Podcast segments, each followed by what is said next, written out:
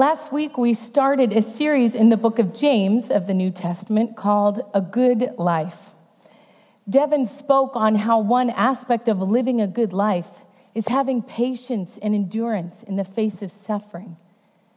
This week, as we continue our series, we're looking at what does it mean to have a good life with regard to wisdom?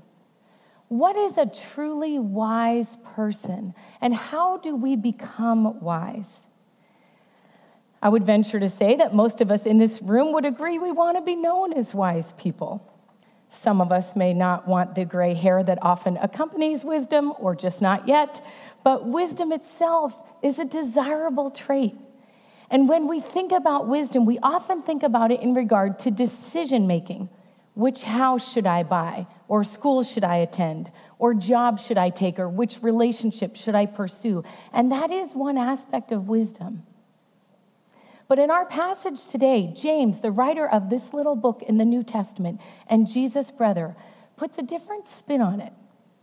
He describes wisdom not mostly in the context of personal decision making, but rather as peace within a community.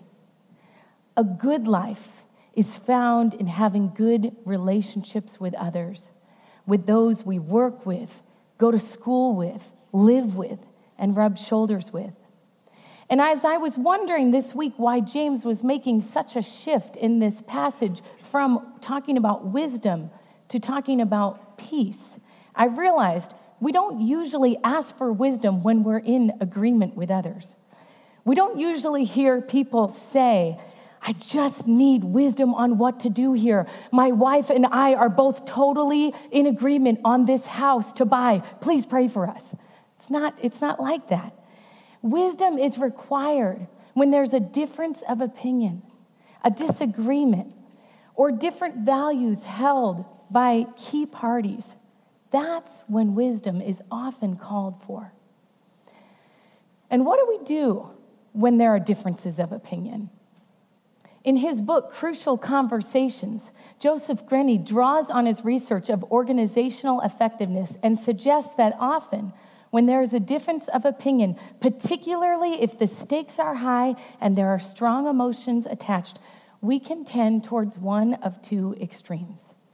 We can tend either towards silence by avoiding the issue, withdrawing or masking it, or violence by controlling or labeling or attacking the other person. Broadly speaking, now, sometimes we tend towards silence. We don't want to rock the boat.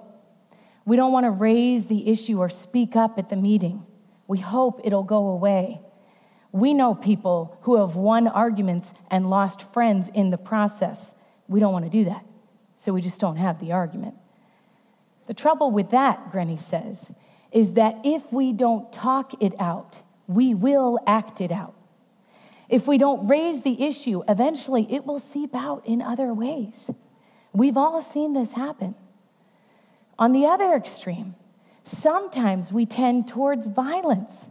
Maybe not physical violence, but verbal violence, verbal attacks. Instead of keeping quiet, we speak, we fly off the handle. We get overly defensive, short tempered, strongly opinionated, and unwilling to change those opinions. Now, I realize this is oversimplifying it a bit, but I think you get the point. Either we lose the argument, namely by not having it, and keep the friend, peace at all costs, or we win the argument and lose the friend in the process. Neither of these strategies is very effective. But there is a third option. James describes it for us in the passage we're going to look at today. It's a mediating space where we can be honest about what is really going on, but in a way that strengthens the relationship. Doesn't our world need that today? What if each one of us in this room had the ability to communicate honestly what needs to be said, when it needs to be said, how it needs to be said, in a way that builds up relationships with others.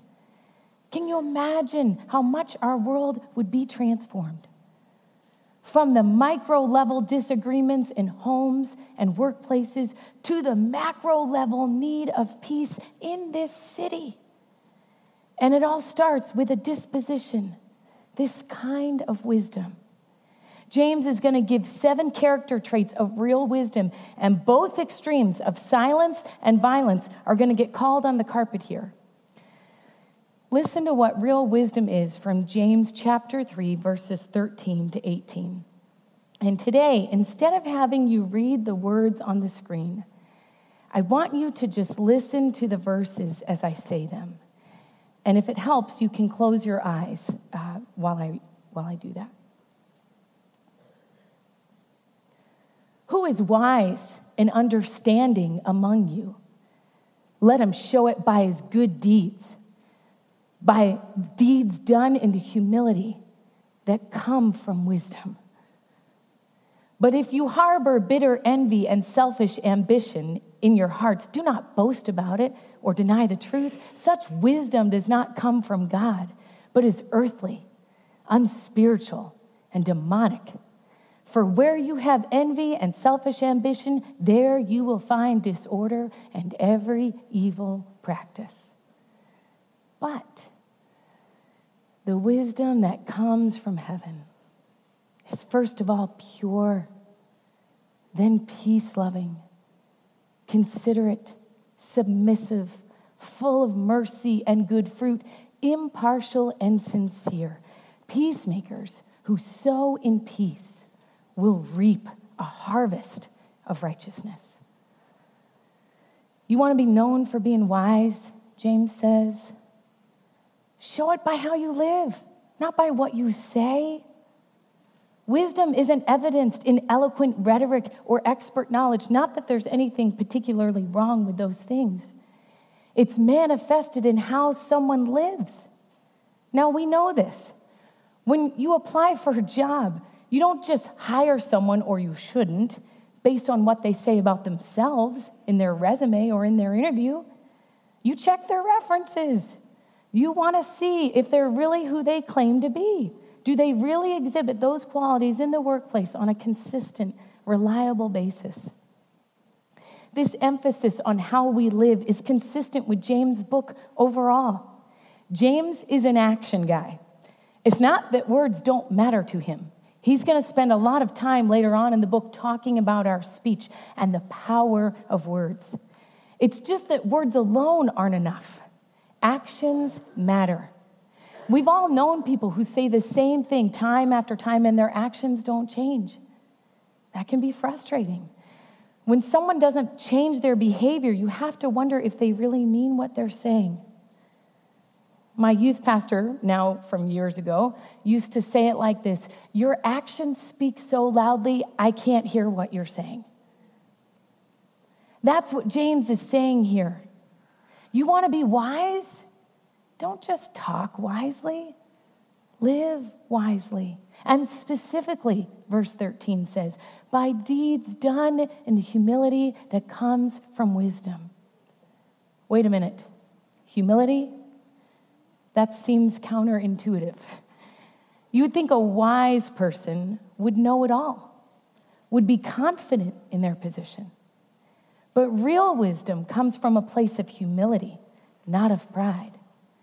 For James continues in verse 14 to 16 If you harbor bitter envy and selfish ambition in your hearts, do not boast about it or deny the truth. Such wisdom does not come from God, but is earthly, unspiritual, and demonic. For where you have envy and selfish ambition, there you will find disorder and every evil practice. Before describing what real wisdom is, James is going to describe what it is not. These two nouns, envy and ambition, are not necessarily in and of themselves bad. That word envy is actually the, the word zeal or passion, and it's used both positively and negatively in the Bible. Even Jesus is said to have had zeal this same word when he cleared out the money changers in the temple. But like any good trait, it can have a shadow side. And when passion gets combined with sharpness or bitterness, and ambition with selfishness, it is always a bad thing. And so, Philippians 2, verses 3 and 4 warns us do nothing out of selfish ambition or vain conceit, but in humility, consider others better than yourselves, not looking to your own interests, but also to the interest of others. What's it like being around a person who has no regard for others? They bulldoze or steamroll others. They may not listen to others' input. They may only value others if they can serve as a pawn for their intention to climb a ladder. And heaven help you if you stand in their way. You see, the branches of envy and selfish ambition produce bad fruit every time. Verse 16 For where you have envy and selfish ambition, there you find disorder and every evil practice. Just as oxygen, a fuel source, and heat produce fire every time, so too do envy and selfish ambition produce all kinds of destructive behaviors every time. The Apostle Paul tells the church in Corinth he's afraid he's not going to like what he sees when he comes to visit them. I fear that there may be quarreling, jealousy, the word zeal, outbursts of anger, factions, slander, gossip arrogance, and disorder. The book of wisdom in the Old Testament, Proverbs, says it more succinctly in chapter 13, verse 10 Where there is strife, there is pride. The root of so many of our disagreements is pride. And James says, Hey, don't fool yourself. You can think you're all that, and you know the best, and you're the expert. But if you're constantly at odds with others, you are not displaying God's wisdom. On the contrary, he gives us three progressively negative words earthly, kind of a neutral word, unspiritual, not at all from God's spirit, and downright demonic. These words actually reinforce what we learned from leadership literature. What takes down leaders or companies? Selfish ambition, arrogance, when people start to think that the rules that apply to others don't apply to them, when they're focused on looking out for their own success, when their focus is on making themselves look great rather than their team or their company. My dad grew up in Boston, so naturally he's a Celtics fan, and more specifically, a Larry Bird fan. But it's not just the Boston connection that makes my dad love this Hall of Fame basketball player.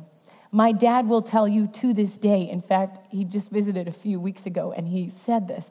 The reason he loves Larry Bird isn't that he was known for the most points made in a game, it was for the most passes.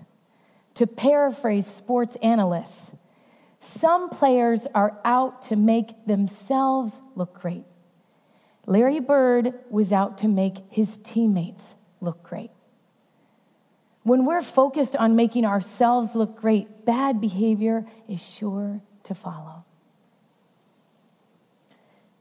But God's way, a good life, is very different.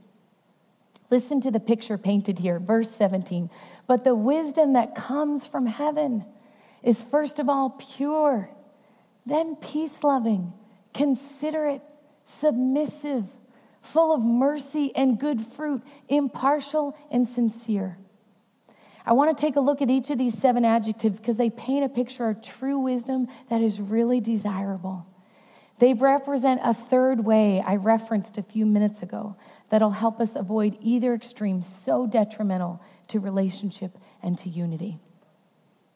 Wisdom from God is, first of all, pure, uncontaminated, Picture water that's been triple filtered and cleansed of impurities. The motives driving what this person is saying is not coming out of a desire for their own advancement, but out of care and concern for the other person or the group. Just this week, I was talking with a high level manager of an organization, and she was telling me how she encourages honest feedback in her workplace, both supervisor to employer and employee to employee. And as she trains her employees, one of the guidelines she offers her team as they seek to talk honestly about performance is this Is your feedback for the other person coming out of a good place? Is it to help the organization improve in effectiveness and to help the other person get better at their job? Or is it to make yourself look good? And if it is, maybe you shouldn't say it. The second word James uses to describe wisdom is peace loving or peaceable. This word, peace loving, is often misunderstood. This isn't so much about keeping the peace, as in don't rock the boat. It's about working for peace in the midst of treacherous waters. And peace or unity cannot be reached without honest dialogue. In other words, this verse is not encouraging us not to say the hard things we need to say. On the contrary, it's telling us we must say what needs to be said in order to help the relationship flourish and deepen. Elsewhere, we're told in the Bible in Ephesians 4 quit lying and speak truthfully to one another. We cannot have genuine community without this kind of truth talking. But there's some qualifications for how we speak the truth and work towards peace. The third adjective is considerate or gentle in other translations, not harsh, not rude.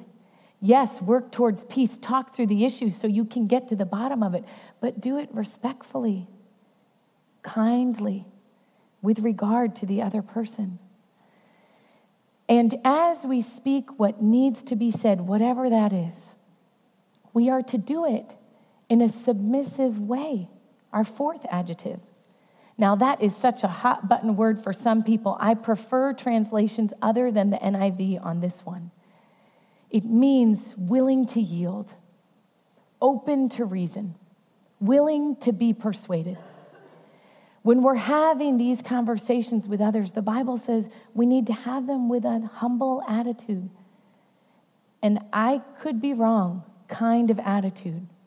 We say our opinion and we say it respectfully, but we also do it holding it loosely. Knowing the other person may raise an issue that's legitimate or fair. And so, even though these conversations require courage to speak honestly, they also require humility to listen carefully to what the other person is saying. James is going to give us that exact advice to his readers, as we'll see when he's helping them deal with conflict. And he tells them each one of you should be quick to listen, slow to speak, and slow to become angry. The idea that true wisdom is found in being humble enough to listen to others shows up again and again in the book of Proverbs. Chapter 1, verse 5 says it like this The wise listen and become wiser still. And I mentioned Proverbs 13:10 earlier, where there is strife, there is pride. But wisdom is found in those who take advice. That doesn't mean we always listen to what someone has to say. We may need to filter it. But our overall posture must be one of listening and humility, open to reason. Fifth, real wisdom is full of mercy and good fruit. Whenever these conversations don't happen with pure motives, with the goal of peace, with gentle, respectful language, with humility and a willingness to be persuaded, we must have grace with one another. We must forgive. Give the person a fresh start. Sixth, it is impartial.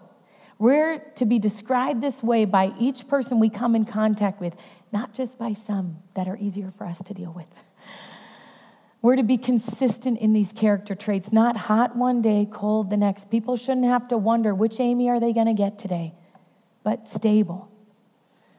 Seventh and finally, we're to be sincere. If the adjective considerate or gentle convicts the person on the extreme who's prone to win the argument and lose the friend, then this description convicts the person on the opposite extreme who wants to have no argument at all to keep the friend.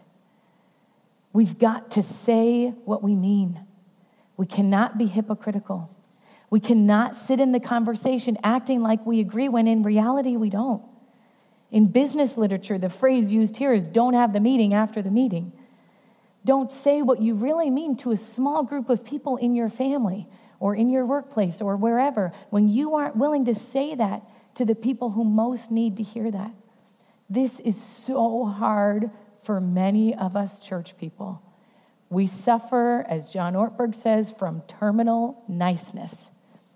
We want to keep the peace at all costs, but real wisdom isn't found in that. Remember, James concludes in verse 18. We're to be about working for peace.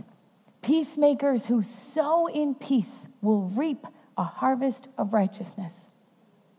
What he means here is work for peace, work for justice and righteousness, work for doing what's right. Don't brush it under the carpet or look the other way or stay unengaged.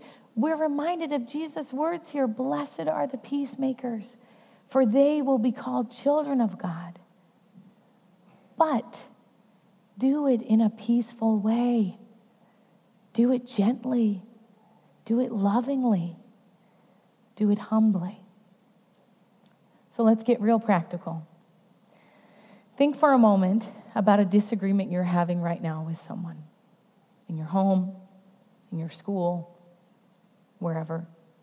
Think about which extreme you have a tendency toward, and think about the description James gives us of real wisdom. That middle space of having a conviction but offering it humbly and graciously. I wonder if we could ask ourselves these questions as we engage in the crucial conversations we may need to have. First, is my motive rooted in love for the other person? Or is it rooted in pride?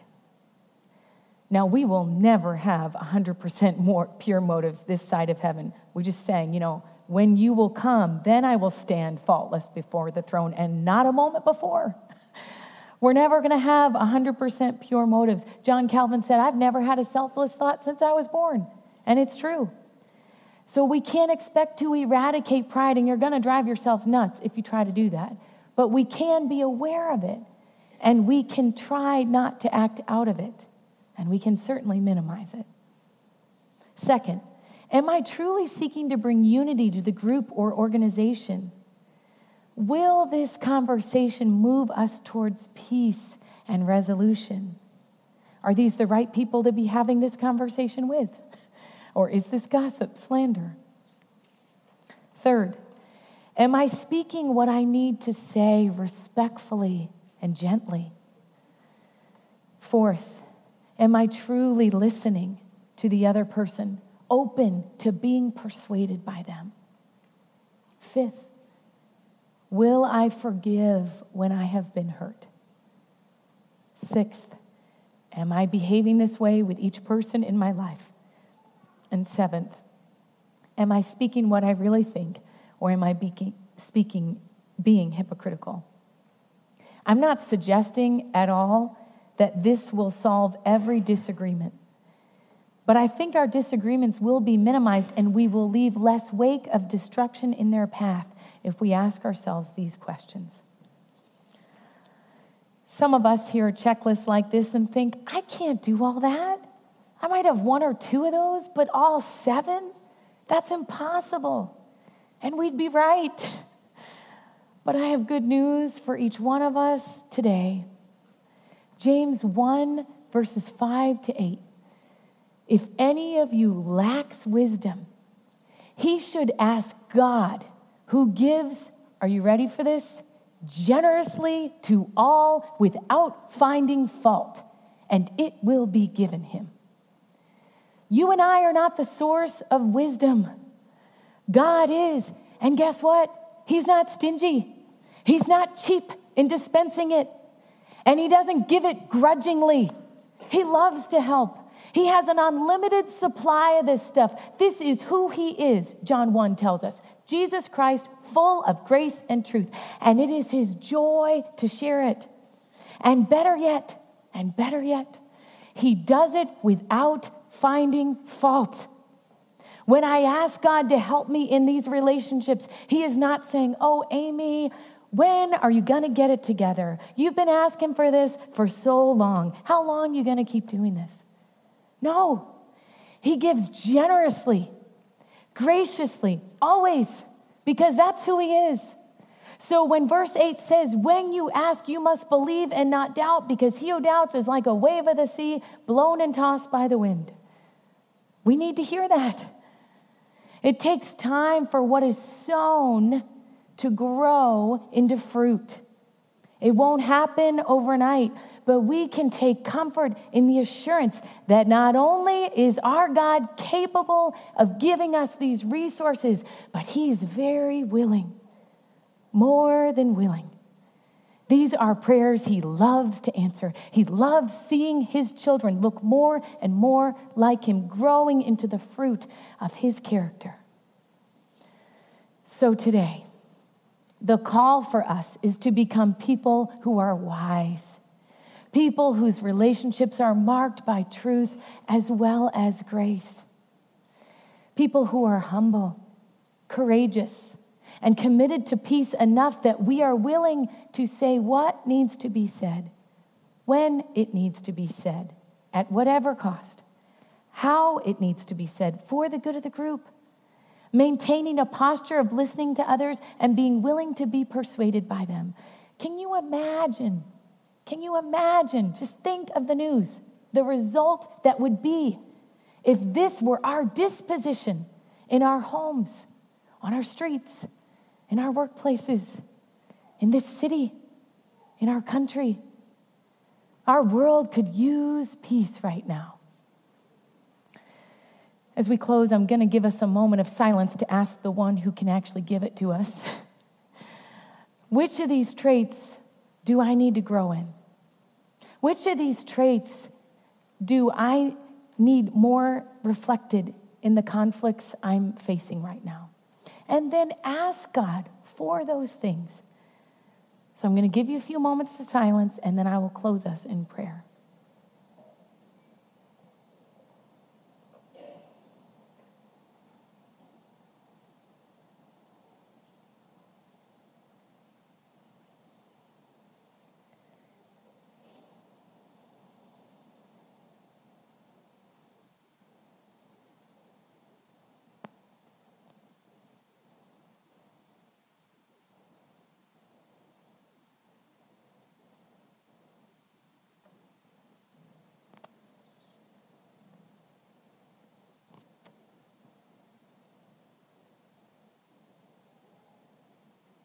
Hear now these prayers, O God.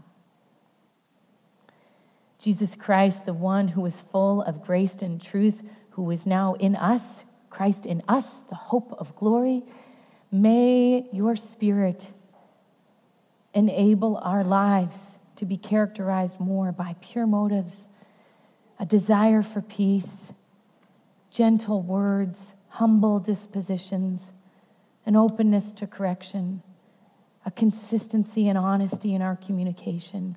And oh God, may that lead to peace. May the fruit of our lives lead to greater peace in our relationships for our sake, because this is a good life and for your glory through Jesus.